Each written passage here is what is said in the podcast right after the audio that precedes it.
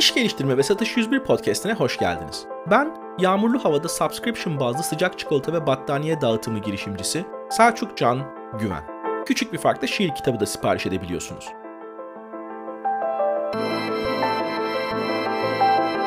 CRM kurgusu serisinin son bölümünde Dana'nın kuyruğu kopuyor, raporlara giriş yapıyoruz. Buyurun.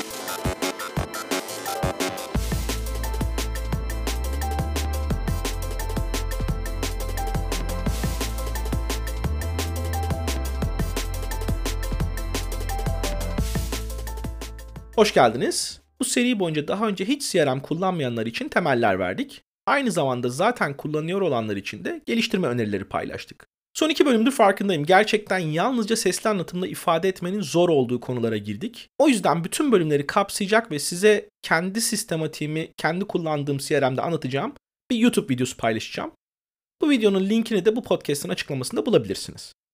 Serinin son bölümünde raporları ele alıyoruz. Şu ana kadar konuştuğumuz her şey buraya hizmet ediyordu. Tüm girişler, yapılanmalar, bağlantılar doğru düzgün rapor görebilmemizi sağlamak içindi. Zaten podcast boyunca farklı farklı bağlamlarda defalarca veri temelli karar almanın öneminden bahsettik. O yüzden ben direkt konuya giriyorum. CRM sisteminizde hangi raporlar mutlaka olmalı? Neden? Görmeniz gereken raporlar aynı zamanda şirketinizde koyduğunuz hedeflere yaklaşıp yaklaşmadığını da göstermek zorunda.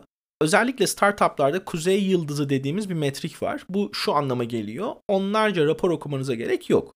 Yalnızca bir veya birkaç çok önemli metriği takip edin. Bunlar size yol göstersin. Yani kuzey yıldızınız olsun.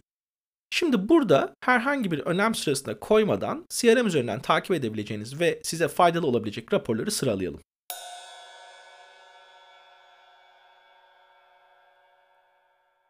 1. Lead geliş kanalı.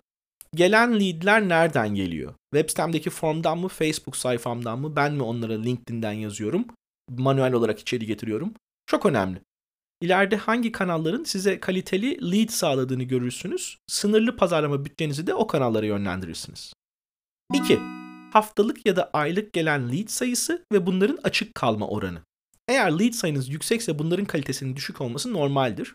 Dolayısıyla bunu anlamak için kaç lead geldi ve kaçı açık kaldı? Yani bunlardan kaç tanesi gerçekten müşteri olma potansiyeline sahip? Buna bakmamız lazım.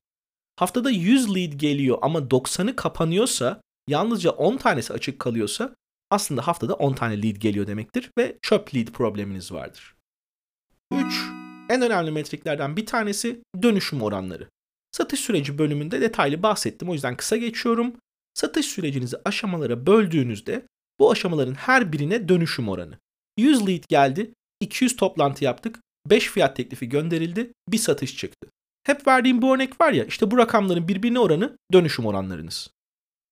4. Fırsat kaybetme sebebi. Satış sürecimiz içindeki pek çok fırsatı kaybedeceğiz, pek azını satışa dönüştüreceğiz. İşin doğasında var bu. Fakat şunu unutmayalım. Bir vakayı kaybetme sebebinizi biliyorsanız onu gerçekten kaybetmiş sayılmazsınız. Çünkü sonrası için bir aksiyon kurgulama şansınız var demektir. İşte bunu yapmak için de sisteme önceden kaybetme sebepleri gireceksiniz. Bunlar seçildikçe belirli periyotlarda bu rapora bakacaksınız. Örneğin devamlı fiyat aşamasında yukarıda kalıyorsak bu çok değerli bir bilgi. Aksiyon alma şansınız var. 5. Satış döngüsünün uzunluğu. Bir müşterinin satış süreçleriniz içerisinde geçirdiği zaman sürece lead olarak girip süreçten müşteri olarak fatura kesilip çıkana kadar ne kadar süre geçiyor? Finansal olarak çok kritik bir bilgi. 6. Ortalama fatura tutarı. Bu ay boyunca 20 satış yapıldı, 20 fatura kesildi. Hepsini topla, miktarlarını 20'ye böl.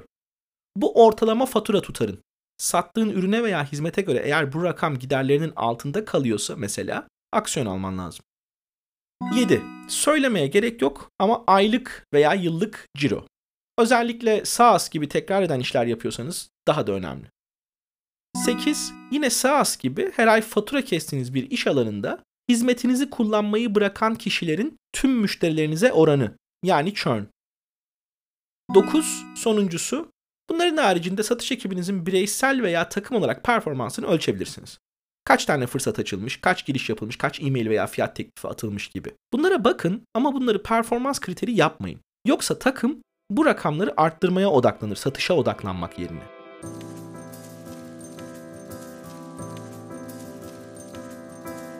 Evet şimdilik bu kadar. CRM kurgusu serisini de bu vesileyle tamamlıyoruz. Serideki 5 bölüm için bir video hazırlayacağım. Belki 5 kısa video olur bu bilmiyorum şu an. Bunları YouTube kanalında bulabileceksiniz. Linkini podcast'ın açıklamasında da bulabilirsiniz.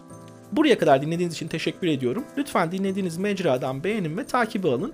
Eğer sizin için faydalı olduysa abi sağ ol faydan dokundu biz nasıl yardımcı olabiliriz sana derseniz Apple cihazlardan dinliyorsanız ve Spotify'dan dinliyor olsanız bile Apple Podcast uygulamasına gidip yorum yaparsanız, yıldız verirseniz podcast'in yayılmasına faydanız dokunur.